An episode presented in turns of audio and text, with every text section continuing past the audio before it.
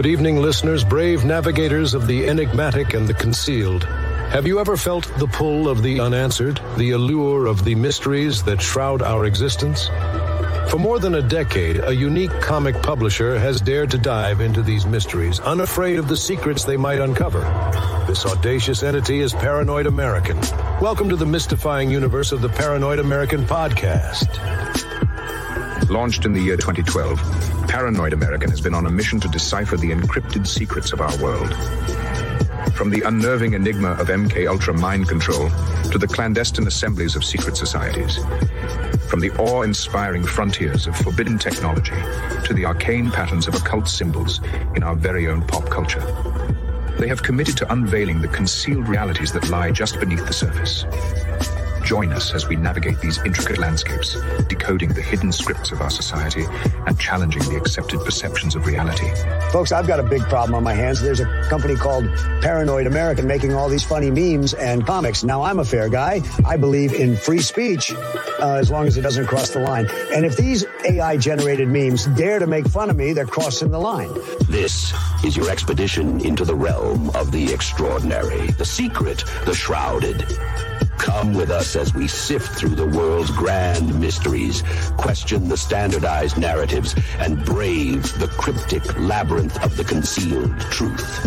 So strap yourselves in, broaden your horizons, and steel yourselves for a voyage into the enigmatic heart of the paranoid American podcast where each story, every image, every revelation brings us one step closer to the elusive truth.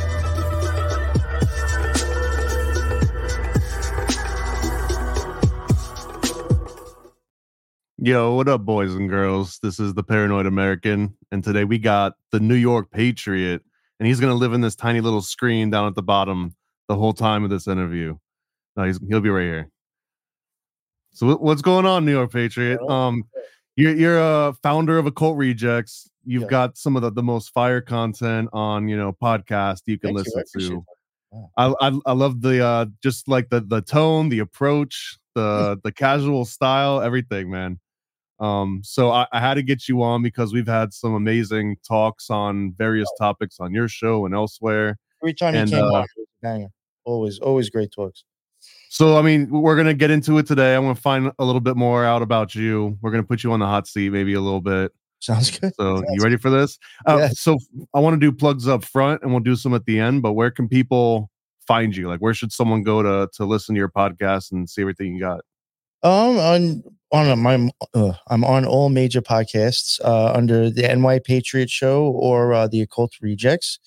Um, BitChute, Rumble, same thing, and then I do have a YouTube channel, uh, the Occult Rejects, that has both shows and everything on there. And the the name occult rejects is based on. I mean, my understanding is that what you you join some secret societies and then you decide to leave, or what do they kick you out? Like, what what makes you an occult reject? Yeah, uh, you know, Lux, believe it or not, he was the one who actually came up with the name. Um, pretty. I much. love the name, man. It's a great Yeah, name. no, no, yeah, yeah. I, uh, I really didn't even like coming up with one for the NY Patriot, and I regretted the name after I made it. But it's like too late now, and I'm, I'm okay with it now. But at that time, I was just like, you know what? If you want to pick a name, go for it. I'm not gonna like pull no dick measuring contest on this because I don't even want the job of picking the name for the show. So yeah, it's all yours. And like one day he happened to like he was just like spitballing like funny ones, like spoof that like obviously we weren't going to use. And he like sent something about like the the occult rejects, and I was like, yeah, that's actually like a good idea. And he was like, you think so? I was like, yeah. He's like, actually, yeah, I do too. So we ended up keeping it, but like it it fit because I guess kind of like when he left. I mean, technically, we both left um, our orders. If he was in one, he uh, I left, but then did get kicked out. But that was after we had already started the show. Um, but like basically, it was more of like, yeah, we're kind of rejects. We didn't fit in where we were. Um, we also, you know, Lux also liked it because of saying that like we reject like the agenda that's being put on us as well. You know, we reject the magic and the mind fuck that's being used on us. So it was also like multi-layered, but like I, I thought it was good enough to where I was like, you know, I could see that meaning so many different things. That's a kind of a cool name, like a very broad and you can just like occultism, you know, he, he makes seven meanings out of that. You know what I'm saying? So I was I was kind of okay with it. So and it was really easy and I thought it sounded cool. So that's basically uh sums it up. But I, I'm pretty sure in his idea of that name, us being part of secret societies and leaving or and, and not thinking that we really fit in was, you know, part of it. And when you say that you got kicked out after the show, was it because of the show or was it like you just stopped Well- paying dues or what? I was already owing them dues to begin with. Yeah. Uh, because as soon as COVID came and they shut down, I was like, I'm not giving you money for a place I can't even go to if I wanted to. So I wasn't paying them dues anymore. Uh, and I think I had stopped like maybe a few months prior to that. Um, what caused it really? Uh, I stopped. I did. I stopped paying the dues. Then I had even had asked for them. Uh, in the OTO, I don't know how it is in other secret societies, but like if you get if you become a, mem- a member, you know, it's like, oh, I put your name on some list forever, and you have to actually fill out a piece of paper to get it removed from that list. Mm. So I did all that. I sent it back, and then normally they they like send you something back. It could be two months later, or whatever. Um, Why go through that extra step? Like, like I understand, uh, you know, stopping paying dues and saying if you guys are closed down, I'm not going to pay anymore. But like, why not just ignore it and walk away? What what was it? Because it almost seems like now it's like you're making a point of it. Like, take my name out of your books, bitch. Yeah, well, I wasn't going to be a member anymore, so why would my name be in there? That's all it really was. Okay, okay. It, it doesn't cost like any extra money or anything to uh, have your name taken back out. No, just cost Okay. aggravation and then been time to fill out paperwork. Mhm. you know.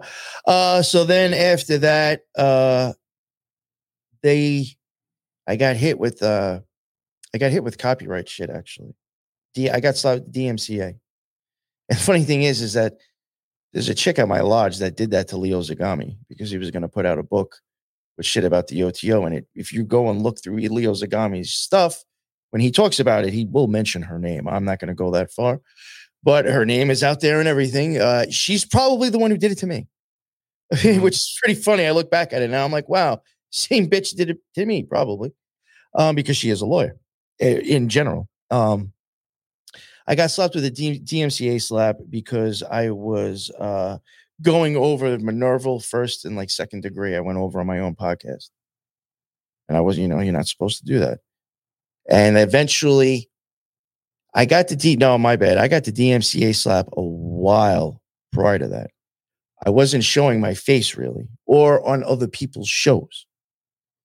When I even did stuff with Lux, for the most part, he never showed his face, so we never used the cameras because I'm going to make him look like an idiot that I can show my face and he's scared. You know, we have a magician who left a secret society, but he's scared to show his face. You know, I feel stupid if people see that. So I left mine off. And eventually I just started turning it on more. And then eventually they were actually able to see who the person was behind the account. So then I got an email from the lodge, from uh, the lady who was uh, the lodge master at the time, because we even switched the lodge masters. Is that what you call it? The lodge master? Yeah, the like lodge your master, worshipful master.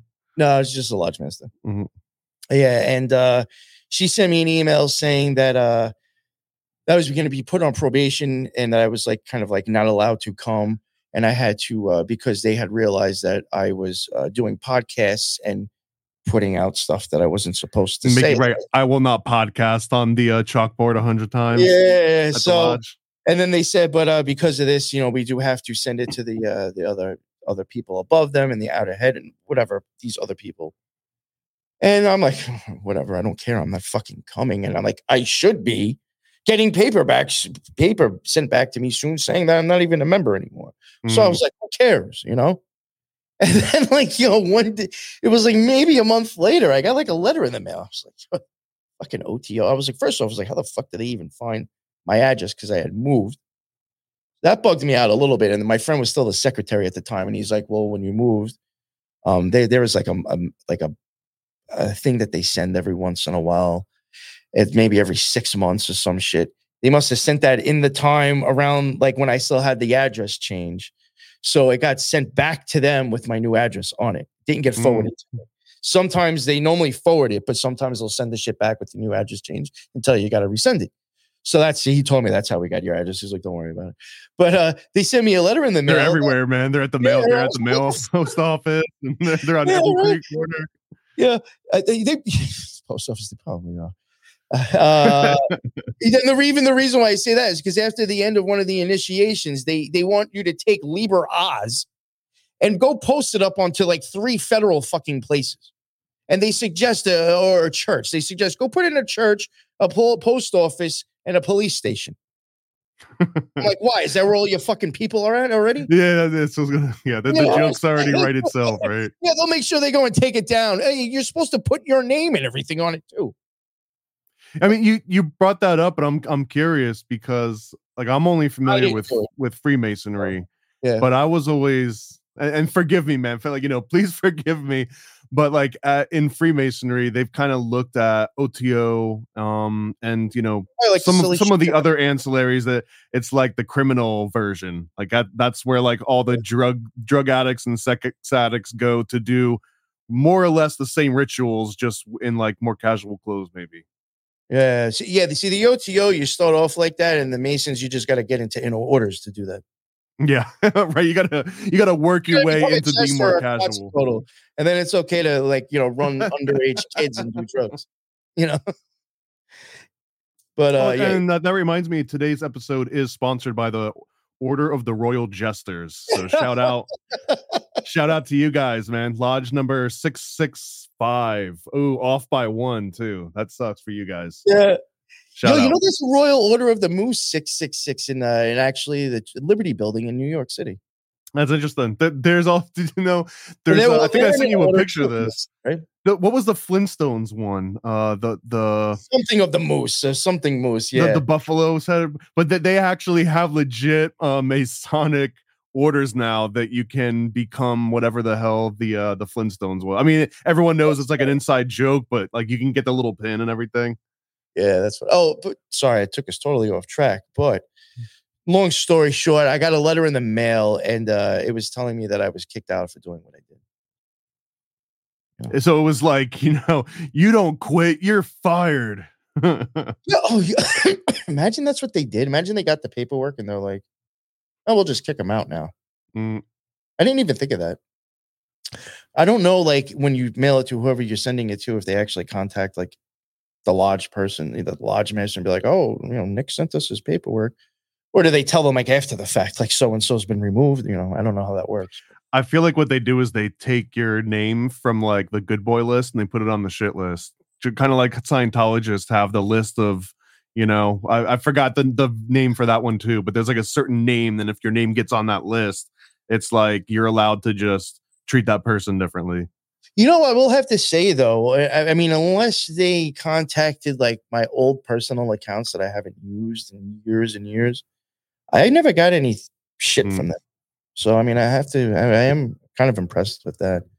Never so had so they, they hit you for DMCA for just reading some of their materials, I guess, where all, all their materials are still copyrighted by the OTO Well, directly, or how does yeah, that work? I don't know how that you. Know, I don't know because the whole thing is is like, all right, I took.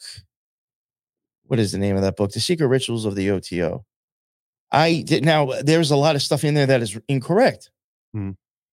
And when I was kind of going through it, I was actually adding in what was you know done because like I don't even think the book does tell you some of the handshakes and some of the words that it said. I don't think they're correct or it doesn't tell you that shit is still missing or it's wrong. So like I was adding, I was fixing everything that I caught on and could realize or that I remembered that was completely wrong and kind of like did it that way. So I mean, I was using a book or I don't know if it was either the book or me actually like saying the real shit that I experienced. You know what I'm saying? Do you leave anything out, or, or have you done like a tell all of your whole experience? or are there, I- are there I- some when secrets I- that you keep secret? No, no. When I when I did uh, when I first came out, I was very like I guess uh very angry at the OTO, even though like eh, it's hard to explain. It really isn't like it's partially their fault and partially just humans are fucking morons, Mhm. you know, and they take advantage of it. But like I was, uh yeah, I had no problem like basically saying anything about. The only thing I really didn't do was I never got into names and addresses and places because I knew Oh, like, right. because of the, because of humans being crazy You know, I could say something and then someone can hear that and go do something when I don't want that. You know what I'm saying?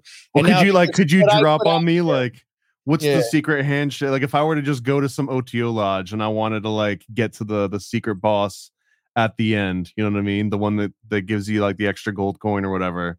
Like what what kind of handshakes? What kind of things do I got to say? Like how, oh, how do how do Oh, I I mean, just bust up in a lodge?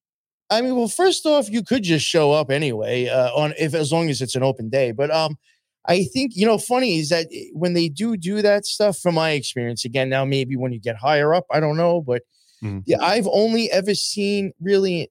I mean, in initiations, you will go through like the new shit, and that uh, some rituals you will do like kind of um stuff, but it's like only the Minerval, which is like half in and half out. You're not even a full member for the most part, from what I remember, like that's the one thing that I think they constantly will do. It's not like anything above that to that I could still tell, like, well, so and What, so. what was the highlight of the initiation Oh, uh, I mean, you go like that, and then you you put your hand down by your bottom and act like you're cutting your stomach across. I mean, that is like that's it? yeah. Uh, you pump your thumb a few times. Uh, I think it's uh, yeah. You will pump someone's thumb either three times by four or four. When you say pump your thumb, what can you give me a visual on You oh like out, giving them a thumbs up? thumbs up, and then they go.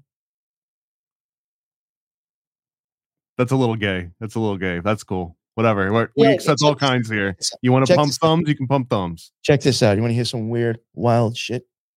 Now, in in in that Minerval, you're on your way to Heliopolis. You're heading to Heliopolis, and then you get stopped by like these people, and they take you to a camp. Heliopolis in gematria equals thumbs up, Interesting. and you go and you pump your thumbs. And and that's that's significant to me at least because um like Mathers, right? Mathers was one of the OGs in the OTO, the Golden Dawn, and the Mathers cipher is one of the popular gematria ciphers that people oh, I still should check that use. They sometimes refer to it as the Hebrew cipher, although technically it's- Oh, it's, okay, like a all right. Mathers cipher. Oh yeah, no, I use a, uh, Hebrew and English when I do mine. That's that's interesting. Okay, so so you go in, they they stroke your thumb a few times, you know, Yeah. in like a, a Oh, that's way. like at the end, like after you've done everything, they will, you know, and and you said you didn't get that high. How high did you get, and how high is there? the third, as far as I got. Okay, is it is it loosely based on like Freemasonic um, hierarchy and whatnot, or have you have you ever looked I in to see if how much it correlated? I know, like in the higher up ones, you do start getting into. Um, I mean, I could probably pull it up, but like I probably freestyle it enough now anyway. Um, the higher, see, well, one thing too, the fifth, the fifth degree, you have to be asked to do. You can petition up to the fourth anyway by yourself. You know, and then unless like you're a complete idiot, or they think like there's something off with you, like you might be a danger to people. You know, you'll keep going at least. You know what I'm saying? Um, but uh, after that, in the ones higher up, you, you know, I think I'm just taking a guess. This might be even like Freemasonic in a sense too. You almost start getting like at these degrees, there'll also be like little add-ons that you can add, or like little names or titles that start coming. It's not just like that one degree. Then there's like other little things that can attach to it, and you start getting like Knights Templar shit. You you will see a lot of the same names that you see that come with grades and degrees in other places and stuff Mhm. that I've seen in Freemasonry. Yeah, I mean, Freemasonry has some of that, but it's like you go into the Blue Lodge and now you get like the Knights Templar stuff. Or if you go into the Scottish Rite, that's when you get what people consider like the high degrees, uh, up to like 32 or 33. Um, but I, I'm not really as familiar with all the little ancillary stuff unless you start volunteering to, you know, show up at Lodge and, you know, clean the kitchen and stuff. then you might get like little special titles like the Grand Consort. And it's like, you made great mashed potatoes one night. I don't know. Oh, so like this, like um, there is I'll read off some of them, like in the lovers, uh, toward the fifth degree, you can have the sovereign prince of the rose cross and the knight of the pelican and eagle, knight of the red eagle, a member of the senate of knight of Hermetic philosophers. The sixth one, you can be illustrious knight of the order of Kadosh. I'm a grand inquisitor commander, uh, prince of the royal secret, um, perfect pontiff of the of the Illuminati, epop of the Illuminati, initiate of the sanctuary of the Gnosis. This one I like, especially since I've been covering the Gilgo Beach. Rex Summus Sanctissimus. Do you have all that at the bottom of your business card? What? Yeah, right. Imagine that. Just put put all the little titles on the bottom Yeah, people are like, oh, on your link. Put on your LinkedIn and just start applying the jobs, and they, they check you out and like, well, this guy's this guy's for real. They'd be like- They'd be like, yo, I got to copy and paste and Google this. I don't even know what this so Either that what, or they'll think I'm into LARPing or some what what was it? I, I mean, I actually would love to get into that that topic, but uh, what was it about the OTO and not? I don't know, a million other. You know, why wasn't it the like the, the Knights of Columbus or something? It's actually more of, I actually would have preferred the Golden Dawn because I was looking for something that was a little bit more of like uh, school, a little bit more rigid. Um, it didn't have much of like the same look as the OTO. And I, you know, I believed Crowley was an occult genius, but I wasn't like into something that was just like all going to be like Crowley, Crowley, Crowley, Crowley. You know, I really wasn't caring for that. And there was no Golden Dawn near me, at least not that I could find. Um, and I happened to like just was like, eh, I'll take check the OTO because I have watched a lot of their stuff on YouTube. A lot of lodges even have like informative or like I guess podcasts or shows on like you know their own topics. And I used Do to they, like do they watch- DMCA themselves just for good measure? Part of the ritual. give himself a copyright. Yeah, it's it's like the self-flagellation, right? Like open Day. but uh, so I, I happened to look up, uh, which is you know real easy. I mean, I mean, I'm sure like most people realize these things aren't hard to find that listen to our shows. Um, it was us, you know, like oto.usa.org or some shit like that. It was really easy. I found it. And I was like, oh, there's one 25 minutes, 20 minutes away from me when I lived in Queens. So I was like, I, I guess that's really like my only option because like I knew um somebody that I was friends with told me maybe the Martinists, but there wasn't any around me and he was a Mason himself. I knew a few Masons already, and they had already told me, like, if you want to get into magic, like, you're to have to join this and wait like 10, 15 years. Mhm. So, like, you're not to, you know, at least with the OTO or the Golden Dawn that you're starting off with. As soon You're as talking you about the Martinists have like a 10-year waiting list? no, no, no. He was getting at like, you know, before anybody in the Freemasons want to admit that there's actually occultism and magic, you're going Oh, have right. to wait until you get up fucking high enough for anybody to start talking about it. Uh, maybe. I mean, I, I was only a master mason, and and one of my brothers in lodge started it could also mentioning be- how it was like magical rituals and stuff. I guessing it, it could also be very much probably like you're saying location in a sense too. You know, what I'm saying? Absolutely. Yeah. I mean, absolutely. I, I- actually, sure just just from things that I've seen with the OTO, each lodge kind of has like its own flair and its own fucking its own secrecy and its own little way we want to do things and whatever. yeah, dude. I I don't. Uh, grain of salt on this one, but I talked to someone recently that said that they had joined Freemasonry to expose it, and then I mean they were they were dropping some hot fire, like some stuff that they shouldn't have been saying, but it's nothing that you couldn't find on your own. But he was saying that in the West Coast, Freemasonry, they don't care about memorization. They don't care about a whole lot of um, sort of like the the regular guidelines, and they just want you to read Secret Teachings of All Ages, Secret Doctrine, and uh, like a few other books, and they'll just quiz you on, I guess, the minutia of some of that esotericism. That doesn't that didn't sound right to me, but again, I I have no idea how it operates in California. I'm not even sure if California is a real place still, but Yeah, here in the southern jurisdiction, it's very strict on memory work. Like you have to be able to train your mind to memorize like a book's worth of content, and that's basically the bar to get in. So I couldn't I couldn't imagine something being so different where it's like, yeah, in California, you just kind of like have to know a lot of Manly Palmer Hall, and they're like, yeah, you're in, bro. You know, here's your surfboard, here's your apron, type of deal. I don't know how it worked, but and you know what I wanted to ask, um, just real quick.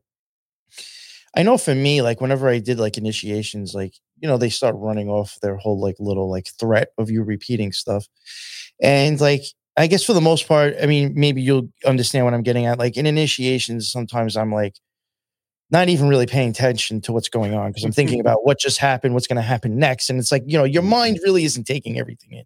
I, in my opinion, it was going to other people's after the fact. exactly, yeah, it's, it's it's being able to be an observer.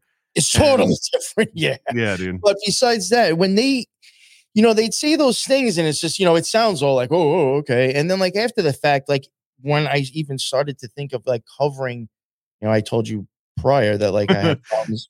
Like I think they I hunt was me down and, and cut me open. No, well, see, I started looking at it and I started reading it, and I was like, you know, in my opinion, if you are an actual somebody who's experienced magic, I think these are all empty, empty threats, actually.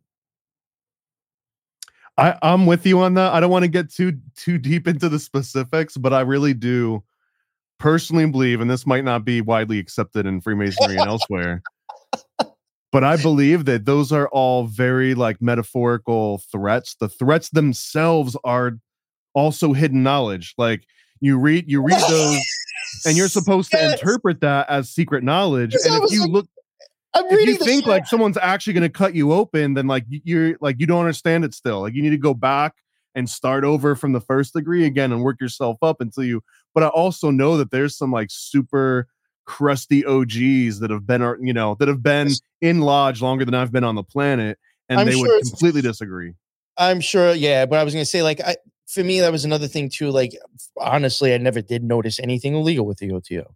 But if I did, I don't know, because again, like now I'm starting. you just didn't get high enough man that's what that's what i when i well- talk to people about freemasonry and they're like man I, I heard this guy like you know this lodge they kidnapped a bunch of kids and like they did all this and it's like man I've, I've never heard anything remotely close to that they do like st john's day and they do like you know the little fez things in the little car Yeah. sometimes and they raise money for you know hospitals like ah, yeah, yeah, but that that must just be at the higher degrees bro it's at like 33 or 34 that's when that that starts yeah, but it, like what it, basically what I was saying is like I never said anything that was really going to affect them. Really, you know what I'm saying? Like nobody's going to get in trouble. Nobody's life is going to be changed after what I said.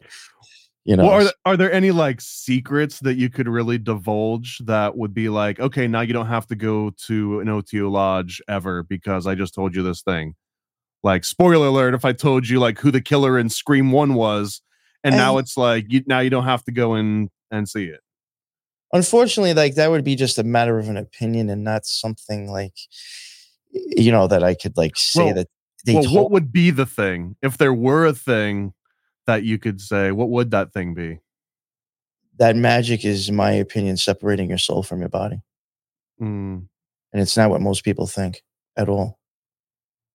separating from? So like the the magic Anyway. is is in you and you're taking parts of it out in order to use magic? You you leave your body. My opinion, it's basically an NDE. A near death experience, yeah. NDE every time you have magic, in my opinion. Experience. Or a, a near unalive experience, as YouTube Yeah. calls them. Yeah, no, the thing is, is I don't think any. Uh, I think there's a lot of people who never even have that thought in their mind that that's actually what magic is. And then if you were to have that experience, that could really fucking rock you to the core. I've So- never I've never heard that as being related to to magic, but I guess Mm. how familiar with are you with Rosicrucianism? Did you ever get into that at all? No. No, because I, I mean, I, again, I'm a I'm an actual bumpkin when it comes to these like esoteric groups outside of you know Freemasonry. But it, my interpretation, correct me as I get things wrong, but it's it was that the uh, Golden Dawn started and Golden Dawn turned into OTO, and OTO had less rules than Golden Dawn.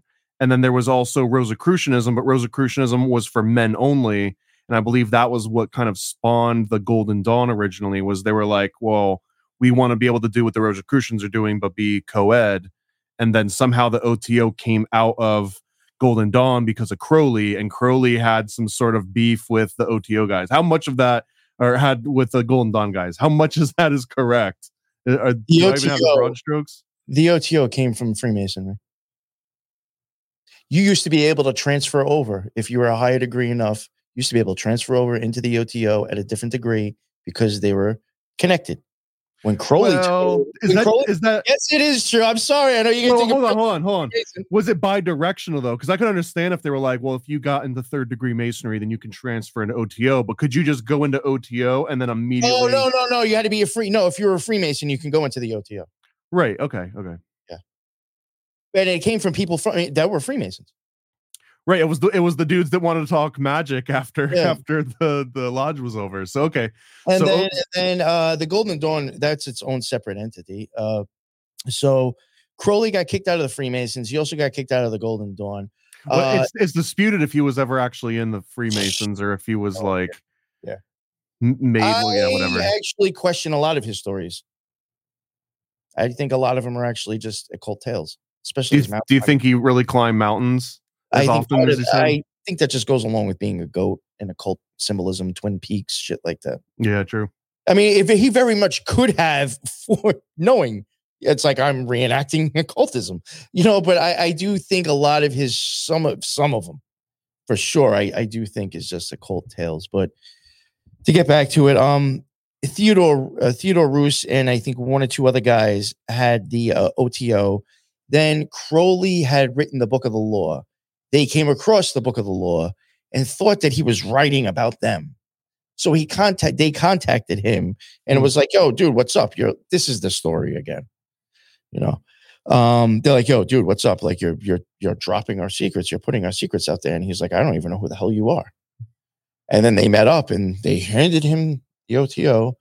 And then he said that he thought because there was a ridiculous amount of degrees to match Freemasonry, he thought it was ridiculous how many degrees there was in Freemasonry that he knocked out like fucking half of them or whatever and left it with like 12 or 13, you know, and try to like condense them as well. So that was a change. And like he even changed the initiations, uh, the degrees, and then uh, the book of the law was like their Bible.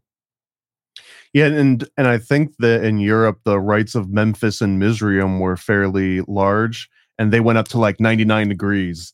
Uh, and then even when people started coming over into United States originally, like there was not a lot of agreement on how many degrees there would be until Albert Pike kind of came. Albert Pike was like the guy that standardized it. Um, you know, another Illuminati fellow Illuminati member. Did his name ever come up in in any of your Illuminati talks at the OTO? Mm, no, you know, you know what's so funny there? They were like, you know, I I, I guess because I was into conspiracies, which got me even into joining the OTO.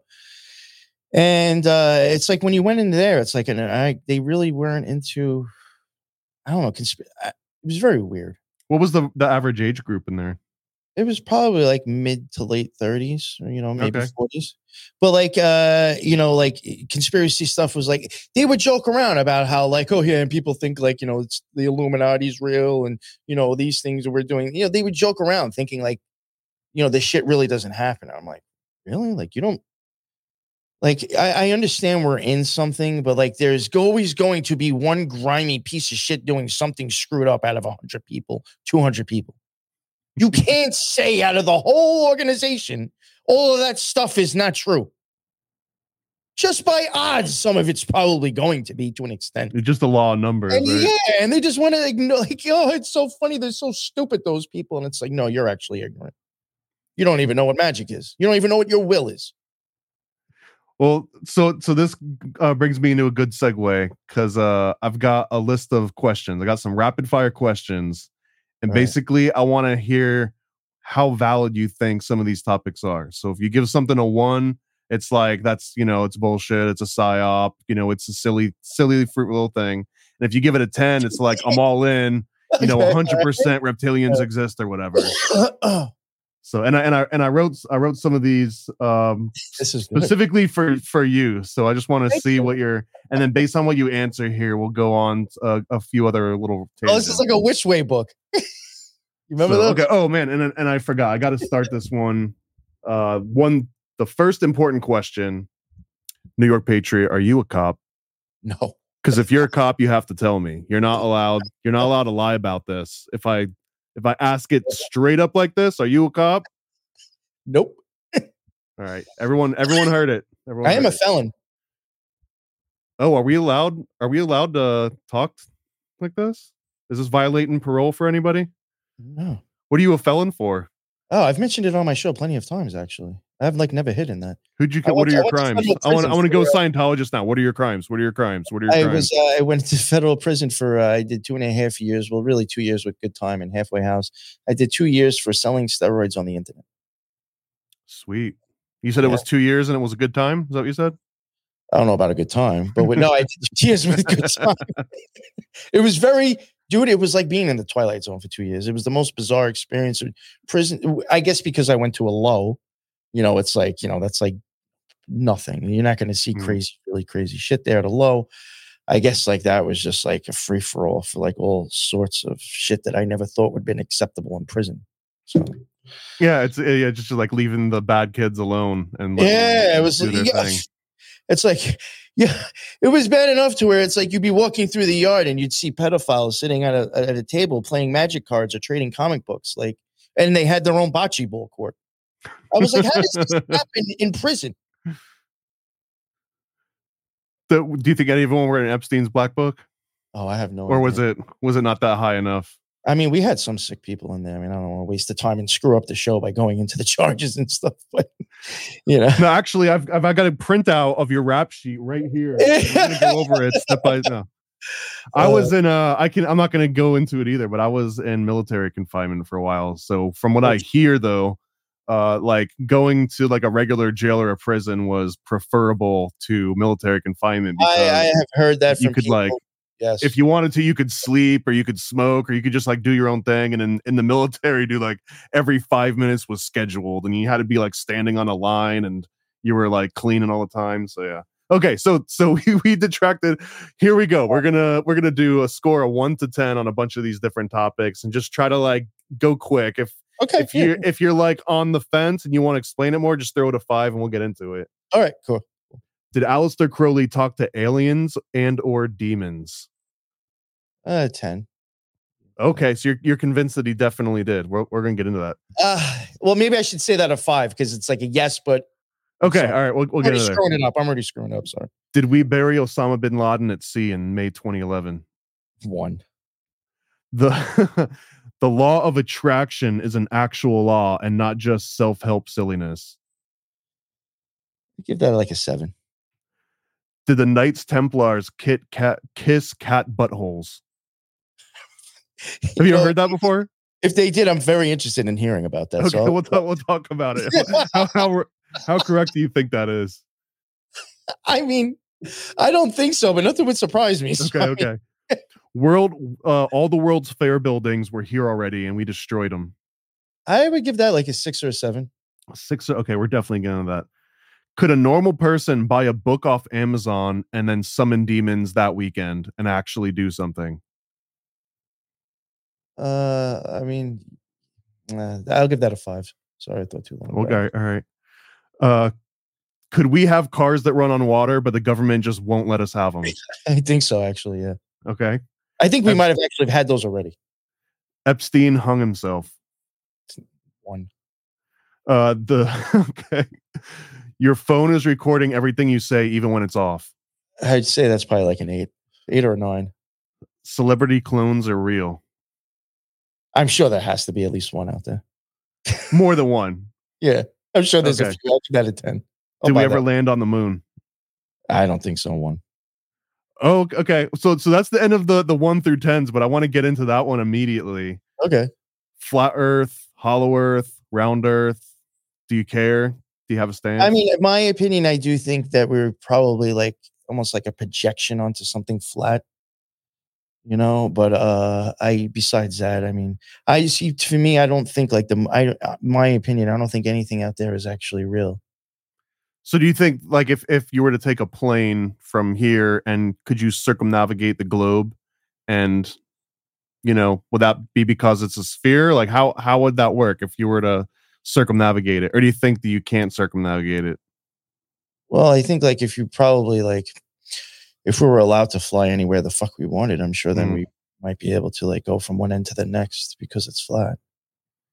So the uh do you believe that there's like an Arctic wall and there's like something beyond the Arctic wall? I have wondered that, but again, like I, I also, you know, in my opinion, the flat Earth. But see, this is even another thing, and even another reason why I even question what we even see out there. The flat Earth model even looks a lot like the inside of your eyeball, and I did just spend like three episodes talking about occult symbolism in your eyeball.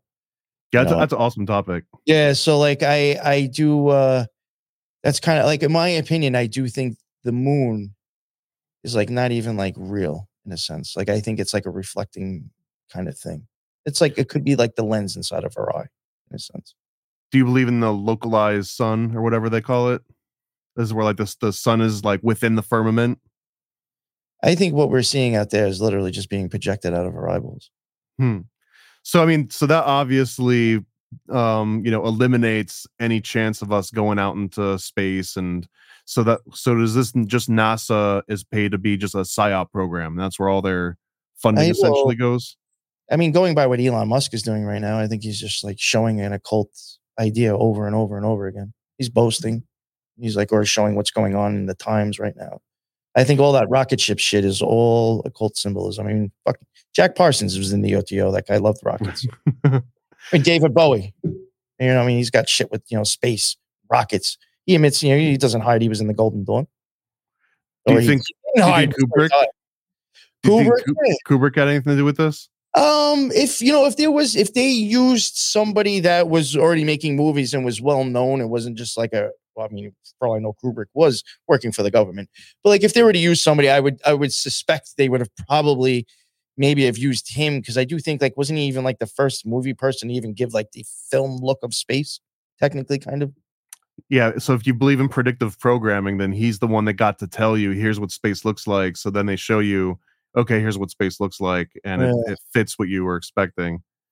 I'm curious, would that would that make him a good guy or a bad guy in your eyes, or or neutral? If it came out and I was like, yeah, Stanley Kubrick, we found evidence, 100, percent he helped NASA fake the moon landings. Yeah, he didn't help. I mean, he he helped he helped get a lie to project to humanity.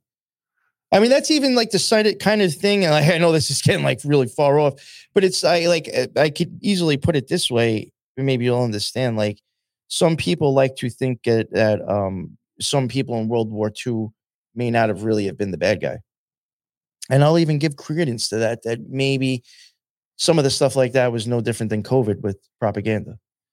But if you are complicit with playing that character still, because you are part of the play, you are just, just as guilty as the bad guy. It's just like wrestling. It's scripted. If you're involved in the script, you're both the same. So th- this might, uh, you know, don't get mad at me since you're a New York Patriot, and I'm just kidding because I know that you you already mentioned that name. But like, uh, I actually believe that if if anyone is that angry at the the Germans of World War II, we're not going to say the name. It'll just be less work for me editing yeah, yeah, yeah, for YouTube. Right. you can say anything you want, but it just it's just going to be yeah. more work for me. Uh, but yeah, so so a lot of people villainize the Germans of World War II, rightfully so, because the the agenda and the, the whole thing horrible, right? But if you really cared that much, you'd also know that all of that mentality came directly from America. Like we outsourced it to Germany, and all they did was industrialized it. They just they turned it into a factory process. Whereas in the U.S., it was a capitalistic process. We were like, hey, come do this thing so that you won't have kids anymore and we'll give you these government benefits or we'll give you like actual money i'll cut you a check right now if you if you tie a dick you know a knot in your dick right now and that was kind of how they did it and they would do iq tests and stuff but it was kind of like little opt-in a little bit like hey maybe you won't you know maybe you won't eat uh, this month unless you do this thing and so it became like a really horrible decision uh, again sort of like the like a pandemic might be but the Germans were just like, oh no, we're just going to institute this at the state level and just turn this thing into like a factory job. And by doing that, you know, that they they showed the whole world like, oh, if you do this at scale, it's just as bad as it sounds on paper. And then everyone kind of reeled back. But I mean, they all came, even the worst of the Germans, we were like, hey, come back over here. We want to read your notes, right? Like, be our yeah. study buddies.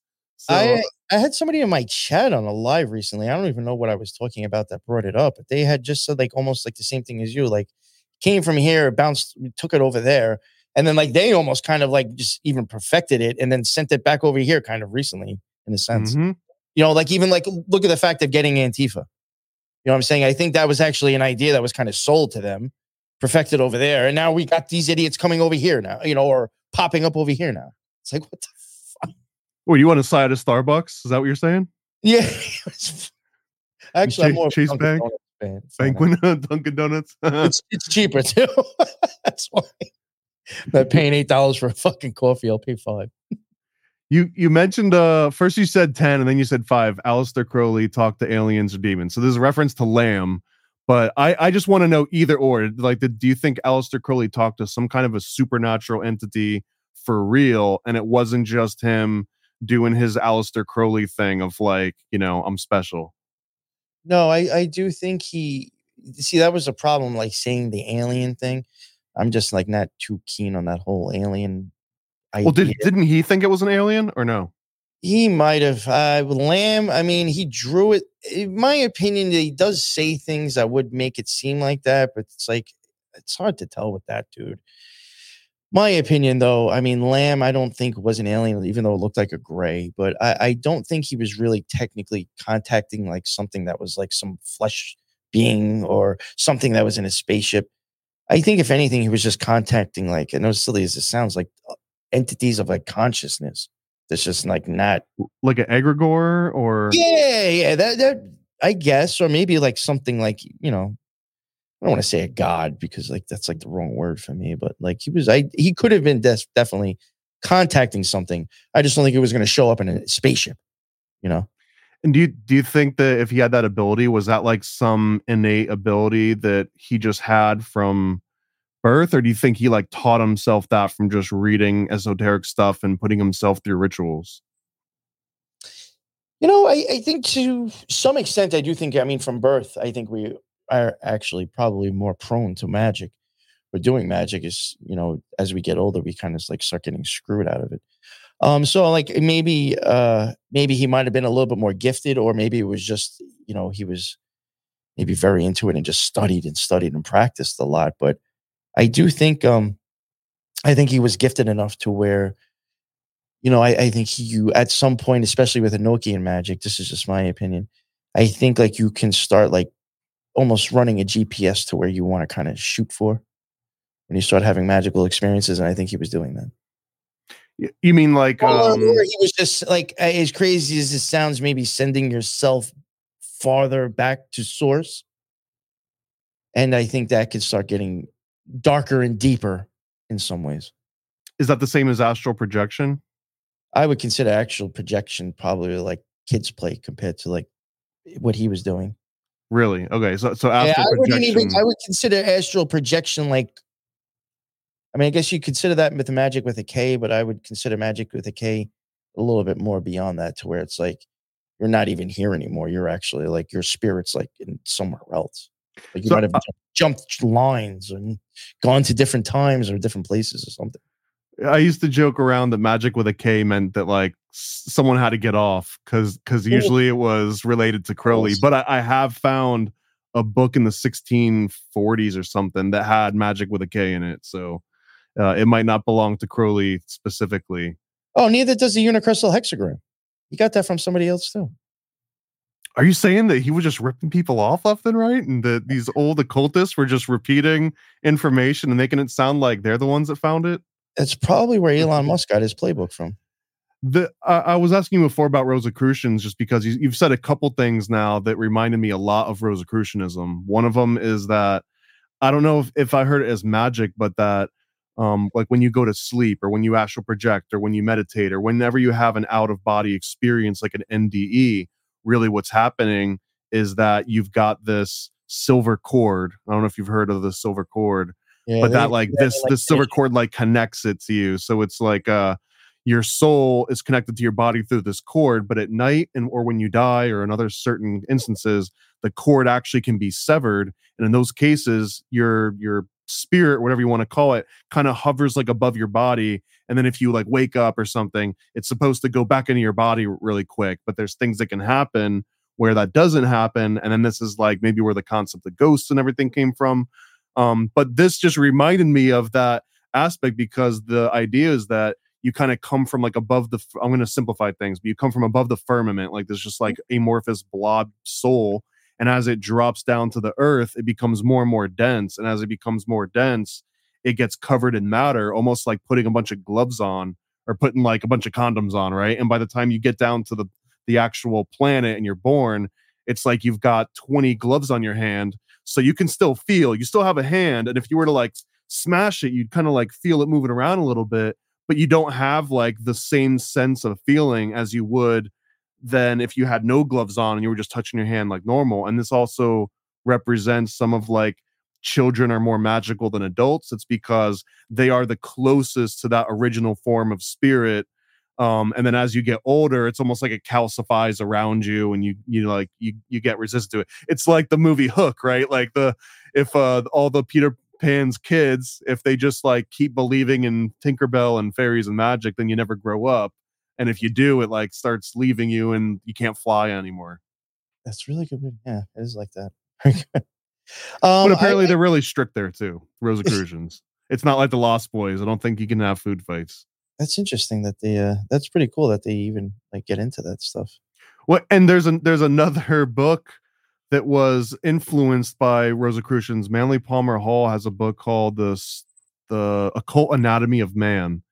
And you mentioned something before we started recording. You were talking about the seven seals and how you're gonna you can break down the entire logic of the seven seals and what was it like 10 words or less can you do that for us Oh, I don't know about that. no i was just i was just kidding about that no but he he makes a he makes a statement in occult anatomy and it, it, it blew my mind i never heard this before and now it's like one of my favorite things but he, he describes the seven seals as if you could read the entire bible as it were like a historical and you read everything as though they mapped to like geographical places and times and dates and people and you could do it in a way that you actually understood it and it made sense that's one seal. And now if you can read the bible again but now you're reading it as like an anatomy manual and every single person represents like an organ and every event represents like a process like a biological process well now you've got two seals. So he was i guess hinting that seven seals really means being able to read any occult text you know take the the book of law anything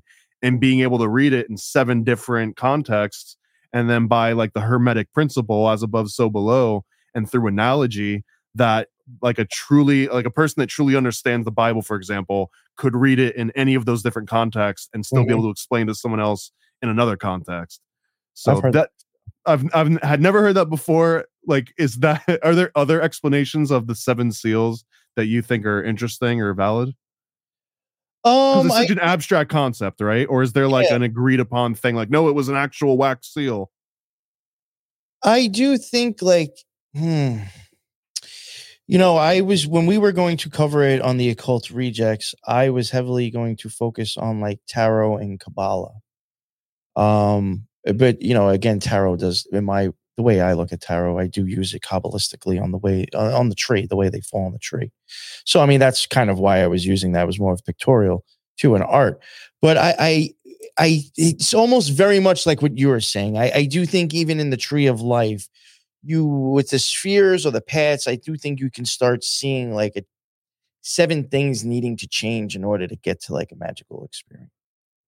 You know, or being able to break out of those seven handcuffs, you know, to have a magical experience. And uh, you know, even when it comes down to even like magic, my opinion, part of it will be like lowering your vibration down to like the earth's uh, vibration. And that is like a Like seven Schumann point- resonance or something. yeah, isn't that like a seven point something? So I'm like, even there, like you're even getting the seven again with like tapping into the earth's vibration. Hmm, interesting. So it's you know, I, I think like the seven seals is there's a lot of thing like you were saying. I think there's a lot of things that need to happen to start even like cracking one and getting all the way through. Uh, it's Do you think. David Koresh was anywhere near the seven seals? I you know I have wondered if David Koresh might have actually understood magic. Do you think it, magic is compatible with Christianity? Do you think there there could be Christians out there that are legit? Yeah, is you, have you met any? I mean, I well, no, personally met no, but like people that I've seen on like in the media to me, like they're claimed to be, I don't think they are. I mean, put it this way. I guess because of me possibly being a Christian or a Catholic uh, Christian for most of my life when I was religious, you know, so that's like half of it. Prior, re- re- really not much, but it was enough. And How much so- of it when you were thinking for yourself? Oh, probably none. Yeah.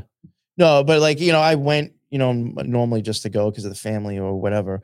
Hmm. But so like it was something I grew up around, especially as a child. So I don't know if that's why I went back to it, but like, yo, to, to be wholly honest with you, I I have even said myself on my own show that I do promote actually understanding the Bible because I think it's as cult as shit. Agreed. Yeah, especially Revelation. So, like, so in my opinion, like that is such an easy thing to just claim and use as occultism because you already understand that flair.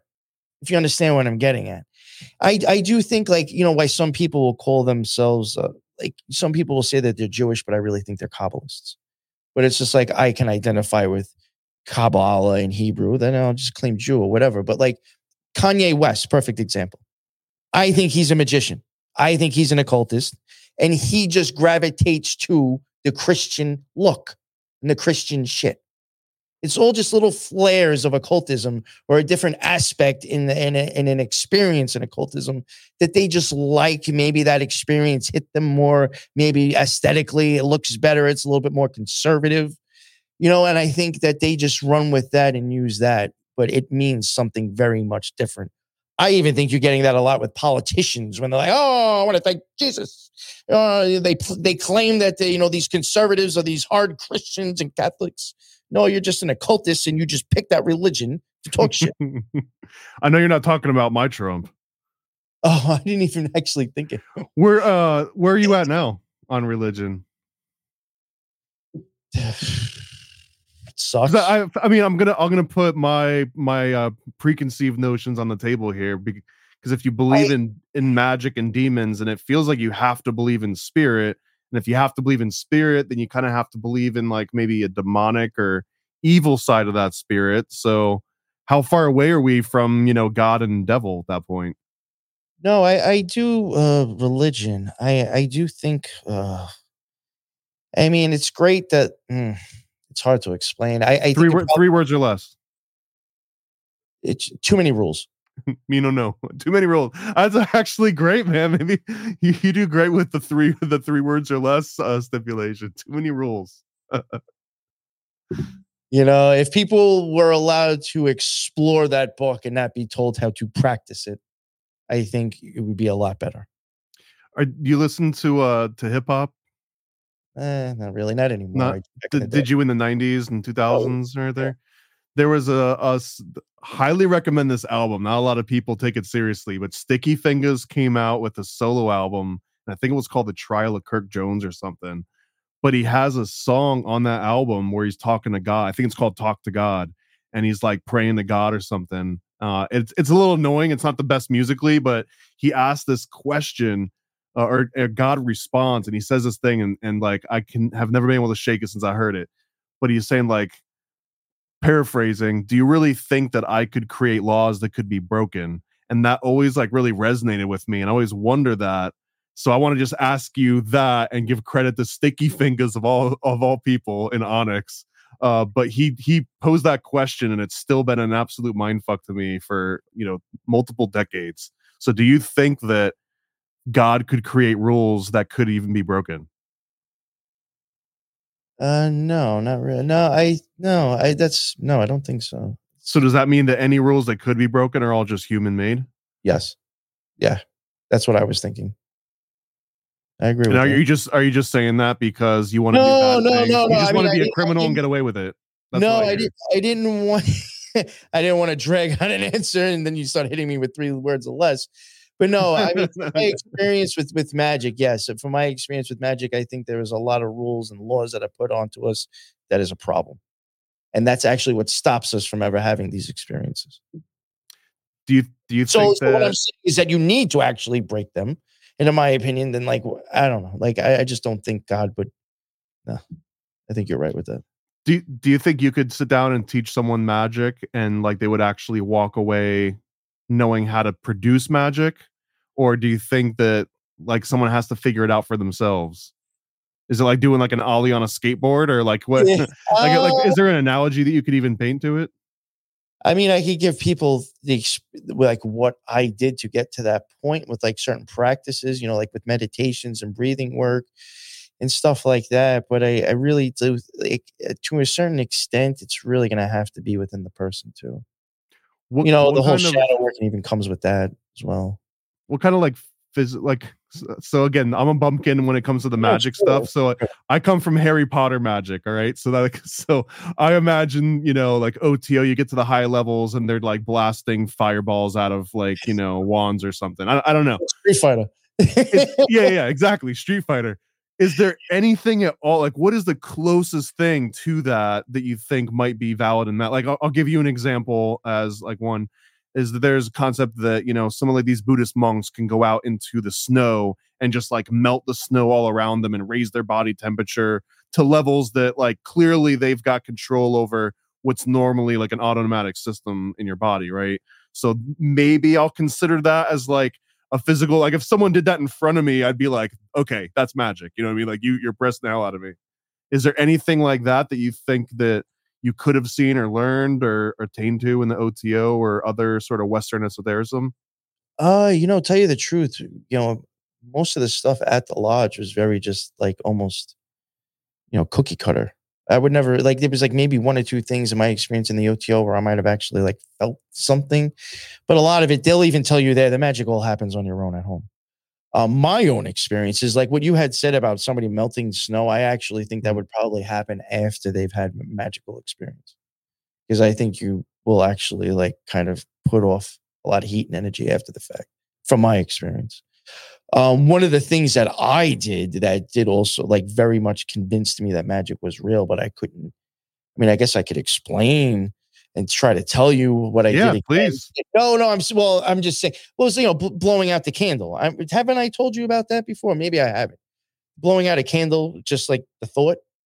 Okay, yeah, no, I think I remember you telling me about this one. Yeah. So I mean, like that proved like that right there was like something that shook me to my core because I was Consistently, or did it just happen like the one time and that shook time. you? Well, oh no. The, well, it happened like three fucking almost three. t- I started noticing the light flickering, and then it happened again, and then I tried to do it, and then it did flicker, and then I finally put it out, and I said that's enough. And So, you I were mean, I solo here? I was inside my house, inside my living room, Hmm. sitting in a chair with my. You did have like an OTO person like like hiding behind the the couch with like the canned air. I wish, because that did freak me the fuck out. Honestly, I'll be totally honest. That wasn't like that wasn't like a cool thing at the time. Because like that What- really did prove to me like to something I just literally changed physical reality. And like So that's why would that be scary, though? Because that, according to everything that I have grown up believing, that shouldn't happen. That just told me everything I've been told is a lie. That's hard to swallow, my man. Well, maybe, but I mean, if you're also fairly receptive to say like flat Earth or a projected Earth, it doesn't sound that much crazier than magic is real. Well, I thought I didn't believe that until after magic. Okay, so was was that like a like a floodgates opening moment? Yes, yes, for sure. What what other things that you did you not believe before that, and then started to believe after that? Like anything like super outlandish that if you went back in time and you could talk to yourself pre candle and be like, "Yo, this shit's real." Like, what what part would old you be like, bro? Like, come on, man, you're being extra. Believe it or not, I mean, hmm, that's a good question. Uh, maybe you know, I, I do believe there might be a reason for all these things, but it, I have looked back and just thought that like some of the stuff, like overdoing all like the stones, the herbs, the this and the that, and making sure I have all these, you know, these stones match Mars or matches this god or matches this sphere. Doing all that stuff, I look back at and just think it was kind of pretty much in the long run, probably a waste of money. and was just a lot of woo woo silly shit. You so this is, I mean, you have to correct me because I'm just talking from what I understand. But like the the special stones and the herbs, usually that's when you're trying to make a talisman or bring some kind of like an energy from the planets based on the constellations above you. So you try to like match, you know, what's above, so below. And then that gives you like a better chance, right? It's like buying 20 lottery tickets instead of buying one lottery ticket yes, when yeah. you're doing something. But it doesn't necessarily mean you've got like better chances overall. I could say I think my idea of magic um changed hugely or like my idea of like understanding like magic uh, like after the fact I guess my idea of what white magic or black magic or all that stuff is uh that I think changed because like looking back at my magical experience this is actually you know was perfect example you know we're talking about candles and maybe I'll make a candle for this to happen or for that to happen me looking at actually myself even doing any of that, I found silly as shit. Because it's just like, in my opinion, that actually is black magic, in my opinion. Me doing anything to actually try to change this reality at all without changing me first is black magic. Really? And me, me, me just being in existence, my honest opinion, is black magic. Just you or everybody?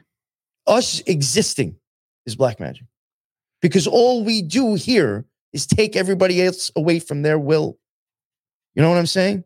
This this sounds very kabbalistic. I, what's what's the book by like the three people, the the oh, Kybalion, the yeah. They they they mentioned something similar to this that all life is is constantly screwing up, and then once you get it perfect, you almost get like sucked back into the hole. But then if you don't get it perfect, you have to like keep reliving it over and over again. And the the ideal is that everyone lives a perfect life. and They all get sucked back into the hole, and then we're all just like a big perfect ball of goo at some point. I guess I don't like astral goo. Uh, but it it sounds very much like that. it even goes back even to like you know even stuff with when i started covering the eyeball series i mean unfortunately that even solidified my idea even more about that because i do think you know the white magic and the black magic it does you know in my opinion when you have a magical effect you're going to have one eye open and one eye pinned. You know going in your pupil is going to be smaller so it's going to look like you have more white of the eye showing you're going into yourself having a magical experience and then when you shoot back out into this fucking shithole of an experience that is black magic because now your pupil's bigger. Would it have any effect on you if you were blind, like on how magical you could be? i you know i've wondered about that. I've seriously wondered about that. I've wondered if that makes it easier for them. Because in my Like if you didn't have eyes at all. yeah in my opinion I, you're kind of shut in my opinion i think you're shutting off your eyes too. You're going to like the stop the tears you're going to pretty much uh, uh, choke your eye out of oxygen and then you'll go from the aqueous humor into the vitreous humor and you'll be like jesus turning water into wine and then you'll head to the optic nerve like they tell you in the, the minerval degree the god name is on because i was supposed to go to the optic nerve and they just dragged me somewhere else Okay, yeah, that was the initiation ritual. That was the that was the programming part. That was the tr- the trauma that they usually implant some other lesson during that that little motion there. Yeah.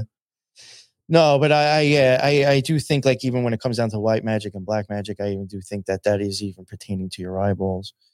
But like, yeah, even my whole idea of like what I was saying, what magic was after that experience. it- honestly, me thinking like what I was doing, what I thought was kind of rather silly to an extent, or just I was just even like, wow, like I thought that's what magic was, and it's like nothing that I would have ever have expected. And is, is that the farthest that you ever went personally was the candles? Well, I would probably say like where I've done in meditation was probably a little bit more. That was like a little bit more serious, I would think. That actually probably was a little bit like I did say the flame, you know, it did throw me off. But in, in my honest opinion, when you come back from a magical experience, unless like you're very extremely balanced, which I do think comes from the shadow work, you're going to go through some mental uh, growing pains after the fact. Because like even you might even have to start questioning like all right, if I even believe what just happened, that's going to cancel out a lot of science that I've been told my whole life. And that's hard. It's for me, it was hard. You know, it's like because I was like, "Fuck!" I already been lied to about religion. I was already lied to about the OTO, and now I'm finding out I was probably lied to about fucking everything. Are there um do, are there any people within the OTO do you think that could like do that kind of stuff on command as like party trick? Or does it is it one of those things like you're not allowed to do it in front of other people? Or if you do it under would, like uh, no, I mean, they would never do that. I mean, unless you're at maybe uh, well so some- you got you got high up and then you were like screw this too many rules i'm gonna go do my own thing. Hey check this out at a bar like you're drunk at a bar like uh, check this out or or can you even uh, i guess that's another assumption is that i figure in the oto you can be like drunk and stoned and still do magic or is it very strict about that uh, I know people have gotten kicked out for showing up drunk. Well, told to leave. And they and they have like, I mean, the OTO in my time there, they had put out a few, uh, you know, uh, I guess lodge wide. Everybody got it. Like they have put out things about them, like you know, heroin is not accepted here. really wasn't wasn't crowley like all about heroin and mescaline when he came Uh, up with most of that Yeah, that's probably why they mentioned that. Because they're like, yeah, we got everybody else. Oh, I want to be like Crowley. I'm going to shoot up too. You know, whatever. But no, they they have. I'm not trying to stick up for them, but they have actually put out things like you know, making it known that like drugs and coming here screwed up and drunk is not like going to be tolerated. So you heard that New York Patriot, the apologist for the OTO, I'm official apologist. We're sympathizing now. Yeah. Uh, I so mean, I've been called worse. I, was it you? Were you in the chat when I said because I said I thought that Sound of Freedom movie was just a money grab? I all I said was a Mormon money grab, and I became a sympathizer. Oh, let's talk about that one because I didn't know that I was with a pedophile sympathizer on this show. So n- now I'm gonna go ahead and have everyone unfollow you. We're gonna we're gonna attack your chat. So so yeah, tell me what you really thought about Sound of Freedom. Like it was I a mean, money grab, really? I mean, listen, I really, I'm going to be totally honest with you. I could really give two shits about the movie or anything about Mhm. it. But when, uh, you know, I see people talking about it, I was like, oh, let me just look into it. And like within like five minutes, I found out the guy was a Knights Templar. I found out the guy Is is, that also, a bad thing? well, when you're a Mormon and a Knights Templar and you're trying to put out a movie about sex trafficking, you don't mention anything about Mormons. I mean, I just, I, I just, all of that together to me, to me, screams, I'm just trying to make money. Well, they they pur- I think they purposefully based the actual like bad parts outside of the U.S., even though they clearly could have shot the entire movie taking place in like any city, right? But they purposefully like bring it out to Colombia. put it this way. I mean, I, I think you know the Trump tards and the Q tards have already been mind fucked into certain believing certain shit. Those are our sponsors. Thank you very much. Yeah. Probably, yeah. So why would you not put out a movie you know is going to you know appeal to them and give them some false hope? This is this is what I think is insane to me. And I'm not trying to be an asshole or sound nasty. and I don't think you're going to care. I'm not saying it to you, but like I don't understand with the conspiracy community. Just because I know something exists does not mean it's stopping. Because my neighbor might now ex- admit, oh, yeah, sex trafficking, yeah, it's real. And it's still going on. Because you know doesn't mean it stopped. People think that just because you read a meme on Instagram and you know something now, these bad guys have to stop doing it. No, we don't even know who the fuck they are, so they don't have to stop. My, my favorite one is like, It no, we're stupid, I think. starting the conversation. We're starting a conversation. This shit is stupid. like just because this guy put out a movie, you think all of a sudden the Rothschilds are gonna stop doing what they do? Fuck out of here. Come on, man. Grow the fuck up. Yo, the right is becoming just as childish and idiotic as the left. Do you think the, the Rothschilds still have their fingers in all this? I don't know. I don't don't think they, they got enough money I mean, that's even another. The, the reason we even know who the Rothschilds are is because Ezra Pound, who was an occultist and a socialist, was a whistleblower at one point and started bringing their name up as a conspiracy. That's the only reason we have that name is because a, a magician who is associated with a doctor in MK Ultra told us the Rothschilds are doing whatever. What doctor is that in MK Ultra? I'll look him up right now. You know? Oh, I, I mean, put you on the spot. Was it like Ewen Cameron? Was it uh, no, uh Sidney uh, Gottlieb? Was Sidney it? Gottlieb. No, it was actually somebody. It was that he was at St. Elizabeth's Hospital. This doctor too. I got to find his name. I'm going to pull it up. He even got Ezra Pound uh, off of treason because he was insane. Oh, and- uh, was this Jolly West? No, uh, MK Ultra folder. Uh, Winfred Overholser. That's a new name for me. I gotta say, anyone that has an MK Ultra research folder on their computer is a friend of mine.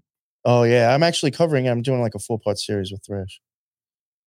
Oh, quick, quick plug for anyone watching. This is the Paranoid American MK Ultra pamphlet available at mkultracomic.com. You can get your copy today for five dollars, or if it's in the future. However, inflation has been affecting us. This might be like three trillion uh, U.S. Elon dollars. We don't know yet. So Yo, if anybody ever remembers a tract book, you should buy that just out of like just for trying to reminisce from the old time. And if you really want to reminisce, here's the homunculus Yes. owner's manual, which is another version of this that breaks down the entire history of the homunculus, including the Crowley homunculus through his Moonchild book that gets into Parsons and Hubbard. Yeah, we got it all. If it has anything to do with homunculus, it's in this book 100%. Also available at paranoidamerica.com. Thank you. What a great segue about the MK Ultra. So let's talk about kissing cat anus really quick. Yes, so right. Have you that. never have you never heard the charge that the Knights Templar one of their rituals was kissing the anus of a cat, a live cat. It really is. That was what that was one of the charges and apparently it was a fairly common charge that you would leverage against witches and warlocks of like the middle ages is that they kissed cat butts. I personally don't know why that particular theme uh, caught on, but I've heard some really interesting theories about it, and I'm su- I'm surprised. This is one of my favorite ones. Is have you ever heard of toxoplasmosis or the South Park episode where everyone's like licking cat butts? Have you ever watched a bunch of South Park? I did watch South Park, and either I don't remember that, So, or I, so there's an episode of South Park where there's like a sick cat and people that like sniff its farts or lick its butt, something, they start tripping out. It's like a free, you know, hit of LSD or something. Um, and they start passing the cat around, and then it turns into like an anti-drug ad where it's like, kids, don't do the cat, you know, don't sniff cat butts or something. And it turns into a joke, but this was based on an actual phenomenon called toxoplasmosis, and there's certain types of felines that in their fecal matter it's toxic to humans and it can actually cause hallucinations and um, basically like an NDE, right? Or an astral projection or some sort of out of body psychedelic experience. So some of the theories were like they were doing it because they were sicko Satanists. And of course they're sniffing cat butts because what else do weirdo OTO, you know, people do? They, they sniff cat butts. But then the other part that I really like is that maybe they just found a way to get stoned and talk to God directly, and that became part of this like ritual where it's like, hey, you know, take a hit, take a drag off this cat butt, know, the stop funny thing is it. that I, I, I wouldn't put that past people. What you're saying right there, I would not put that past people. Well, li- licking the toads, right? There's people that lick toads to Yeah. do the same thing. The, That's what I'm saying. I would not put that past. Uh, yeah, I mean, I would if that if that has any validity to it. I put that past humans. Would you, if so, if someone told you that you could get higher than you've ever been in your life if you just lick this cat's butthole real quick, would you ah, do it? No, you know, honestly, fucking with magic is probably the highest I've ever been in my life. So Really? What That could, could you could you make it comparable to any other experience? MDMA, like fucking candy flipping? No. probably like I don't know, just be like a hundred times more intense than like any feeling you've ever had, like positive. Is there a hangover? Yeah, for me, yeah. That's why I I do think if you fuck with it too often, too much, you know, you start acting like Kanye West or Joe Biden. How how many of like high level ranking politicians and celebrities and stuff do you think are like just doing magic all the time? All the time, I don't know. Uh, I from my my Well, okay, let me restate like like live a magical lifestyle. I think most of them actually understand it. Just depends on Really? how often they do it. Yeah, I, I think there's a probably more than half, especially in politics and music and shit like that. What do you think about the whole Marina Oh. Abramovich and spirit cooking stuff with the Podestas and all that? she's out there. She's actually, I really don't want to say the name of the cult, but she's, I'm going to be Say covering the cult eventually. Valley of the uh, Valley of the Dawn, and she's Valley been. of the Dawn. I've never heard of that before. It's a UFO cult that, in my opinion, I, I and the reason why I'm even going to. Well, there's multiple reasons, but one of the reasons why is because it's another oh UFO aliens. Do you think And they'd my- sponsor this show, Valley of the and- Dawn? And in my, in my opinion, I do think I can show that that is the uh, Astrum Argentum behind it. the what? Astrum Argentum.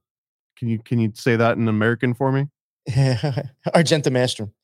No, I mean, even- that was pig Latin. That was pig Latin. I know my pig Latin, sir. But uh, that is another. You know, I don't. Again, I don't believe he came up with it. I think it existed prior, but that was another Crowley order. But it really is the OTO and the Golden Dawn mixed together. That is like the, the Valley of the Dawn is. No, the Astrum Argentum is like the you know, it's like if you want to be serious, and that's like a serious, serious secret society because you're wearing hoods that actually cover your face. I got a start. ke- I have one. I should have kept it next to the desks because I. How do you know about this? Were you in the Astrum Argentum too? No, but if you're in the OTO, you're gonna know what the Astrum Argentum is because it's Okay. Crowley's, you know. Um, and a lot of people who were like really serious started going into that, and I had even thought about it myself to the point to where I went out and bought a robe, thinking I was going to get into it, and I never did. So that Where I do where do you go to get a secret society robe? Is there like a special? That's the whole thing. It's like when you get into these things, and that's this is very interesting too. It's like, you know, you start meeting all these people that happen to might uh, have this Etsy shop or this little Facebook thing, and like they all sell and make. You know, you get a lot of people that actually are within it that are providing shit too. I feel like they would probably also do a lot of cosplay costumes on Etsy. Right? Like, But, uh, like are you here to join a secret society or dress up like someone from Fortnite? Right. Like click on this button or this button. Well, you know,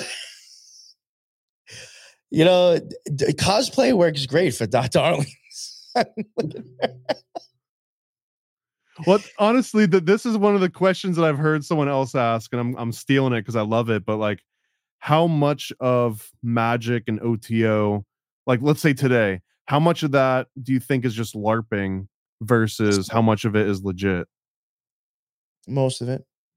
Most of it's just LARPing, just people just having who- fun. I, I'm uh, well when I and when I say the word ignorant, I'm normally not really using it in a negative sense. I'm just using it in the way it's meant. They don't know. I think you have a lot of ignorant people in those things, and like the woo woo is like the magic when it's not. And I think they get stuck in that. And like I'm not. I'm and when I made that joke before, I'm not knocking her knowledge. It's just I think she knows how to sell So herself. you better not. She might be a future sponsor of this show. You know what's funny? She has dealt with more shit from the OTO than I have, and she wasn't even a member. We're talking about Marina. Oh no, when I said something about Dot Darling. Forget Oh,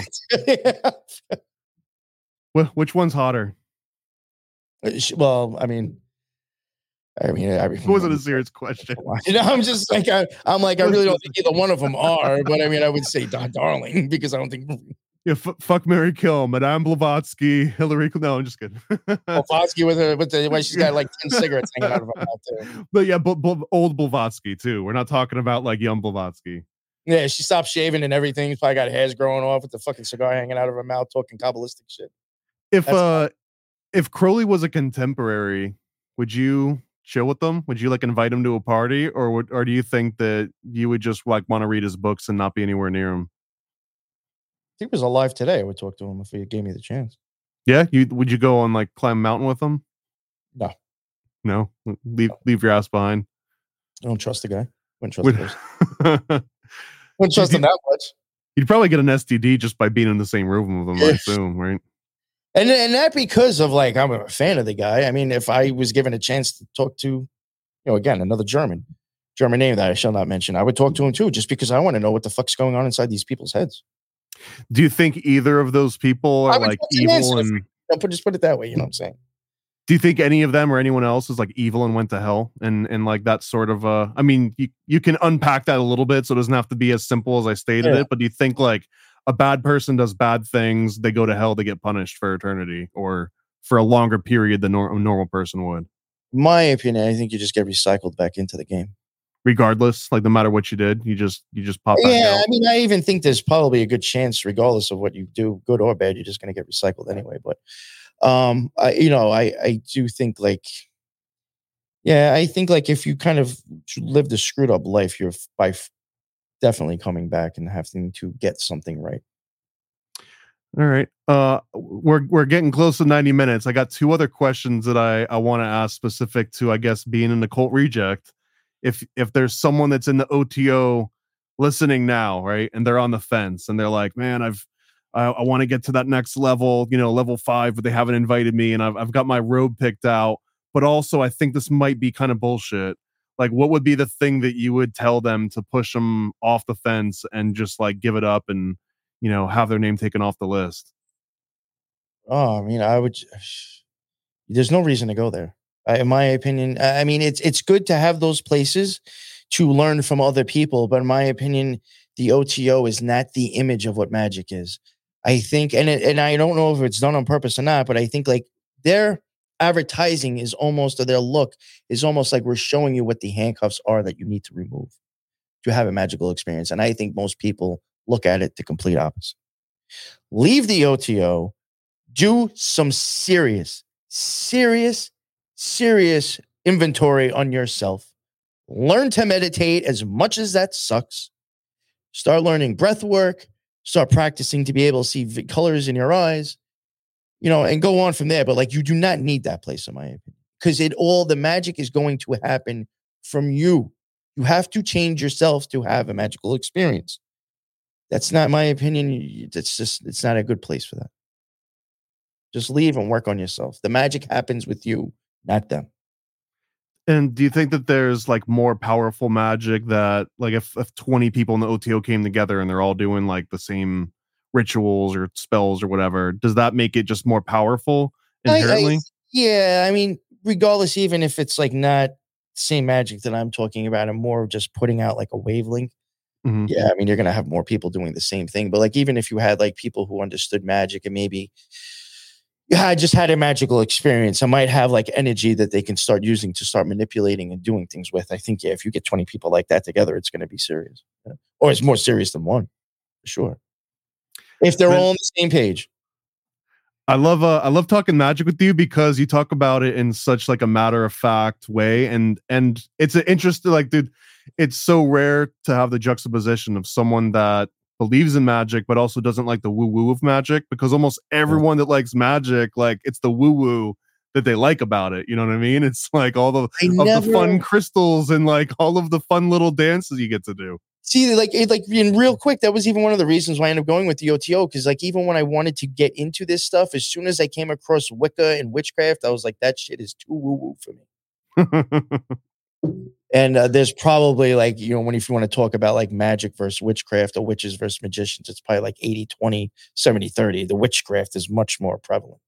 oh Right. well hold on is is magic and witchcraft different No, but I do think, and not to be an ass, I do think that witches are probably under the idea of what magic is. Like they're they're have much more of a larger false idea.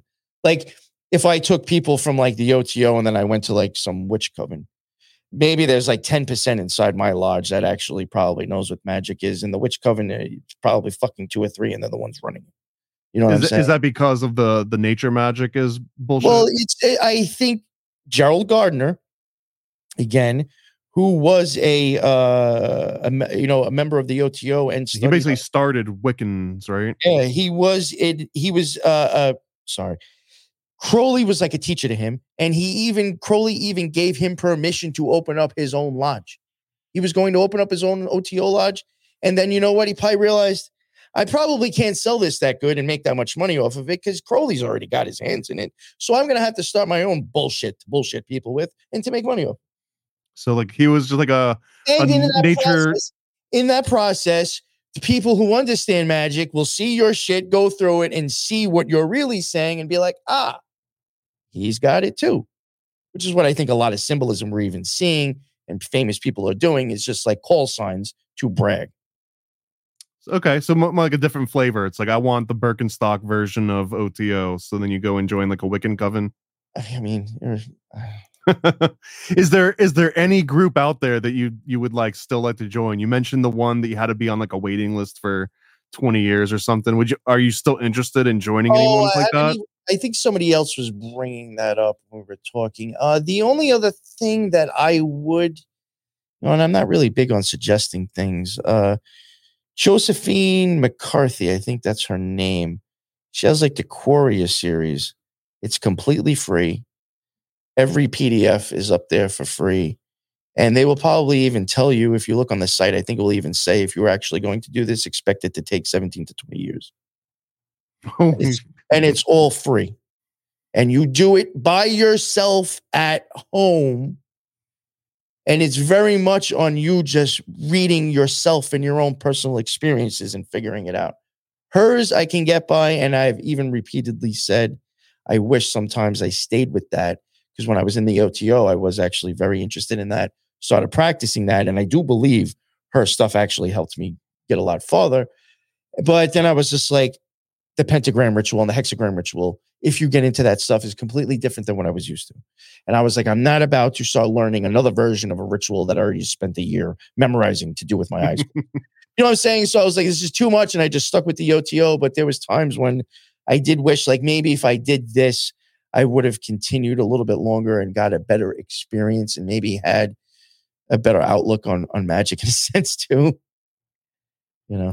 Well, I would also like to continue this and uh and do a little bit longer and figure out some more from you. So I mean, I'll I have you on I'll have you on again hundred percent to talk about some more of this stuff. I think it's a fascinating topic. Would you ever be open to summoning a demon on a live podcast, or is that out of the question? I would if you wanted. I would be willing to do a ritual, but like a banishing one. I wouldn't invoke anything. Let, us talk about that, man. I would love, I would love Yeah. to do some kind of like. an I, I haven't in a while, and I, but I, I could easily push the chair out and do it. I mean, I, and the reason why I would do it is so people know I'm not bullshitting. Hell yeah! No, let's let's let's definitely do that, man. That would be so cool, I have no problem. I'll even put on the Astra Argentum hood and robe and everything. dude. Okay, all right. I, I, might, I don't know if I threw him out. I might have thrown him out. I don't think I have a wand anymore. But I, th- I think I've got like a mullet wig. That's like the closest thing I got to a robe. But yeah, maybe I can I can look at something, man. You'll have to send me the your Etsy shop or, or whoever whoever your Etsy dealer is for your secret Oh, society gosh, robes. yeah, yo, that shit. Link- links in the had- comments. Yo, that shit came from fucking Spain, my man. That's, I mean, that's kid, pretty dope, man. From the Aston, kid who was in the Argentum was making them and sent it from Spain. I had to pay fifty bucks for shipping on that shit. It, the, the tag said like made in China. It said Spain on the box, but China on the tag. Yeah, I'll I know. tell you one thing. I mean, it was rather expensive, but it has weight to it. Like when I pulled it, when I got the bag, I was like, all right, at least I know this was worth the money. Do you think That's- some of them are flexing? They show up with like mink coat, like robes and stuff, or like the gold trim. You know what I mean? No, there was there's there's dudes I've seen that like literally looked like they just walked out of like uh uh interview with a vampire and walked straight into like the lodge. Like they got the whole like vest over the the puffy and the the the crint, you know, like they look like fucking Tom Cruise dressed up in van- vampire shit, walking into the lodge. I was like, what the fuck is this? I mean, we were saying LARPs, right? A lot of people are just like, LARPing. Call me as as as Azriel. I'm like, oh. Same dude telling me, oh, you shouldn't be smoking cigarettes in front of the lodge because it might go up into the fucking windows up there. Fuck out of here. Oh my god. Okay, man, I'm gonna I'm gonna cut this off because we got to save some for for next yeah, time. Man. yeah, sorry, sorry. Yes. Uh, tell people again where to uh to find you and uh listen to your work and any other projects you got going on. I have um I do have yes, I have the NY Patriot show, I have the occult rejects, and I did forget I do co-host Spiritual Gangsters. If you want to just hear a little bit more lighthearted stuff or personal stories, or just you know, interesting things, not always occult. Spiritual Gangsters. I do co-host that with Teresa, and then I have the NY Patriot show and the Occult Rejects, and everything is on all major podcasts. They're all on YouTube. They're all on BitChute and Rumble. All right, that's gonna conclude one more episode of uh the Paranoid American podcast. Name still pending. We'll come up with a, a cool name because I don't like PAP. I don't like the acronym PAP for, smear. this show. Yeah, it's the first thing that I think too. You know what I mean? So it's gonna have to be something else, but uh we'll we'll figure it out. So that's again, uh thanks again. And um what's what's gonna be tonight's quote? Uh total paranoia is total consciousness, Charles Manson. Thank you. Bye.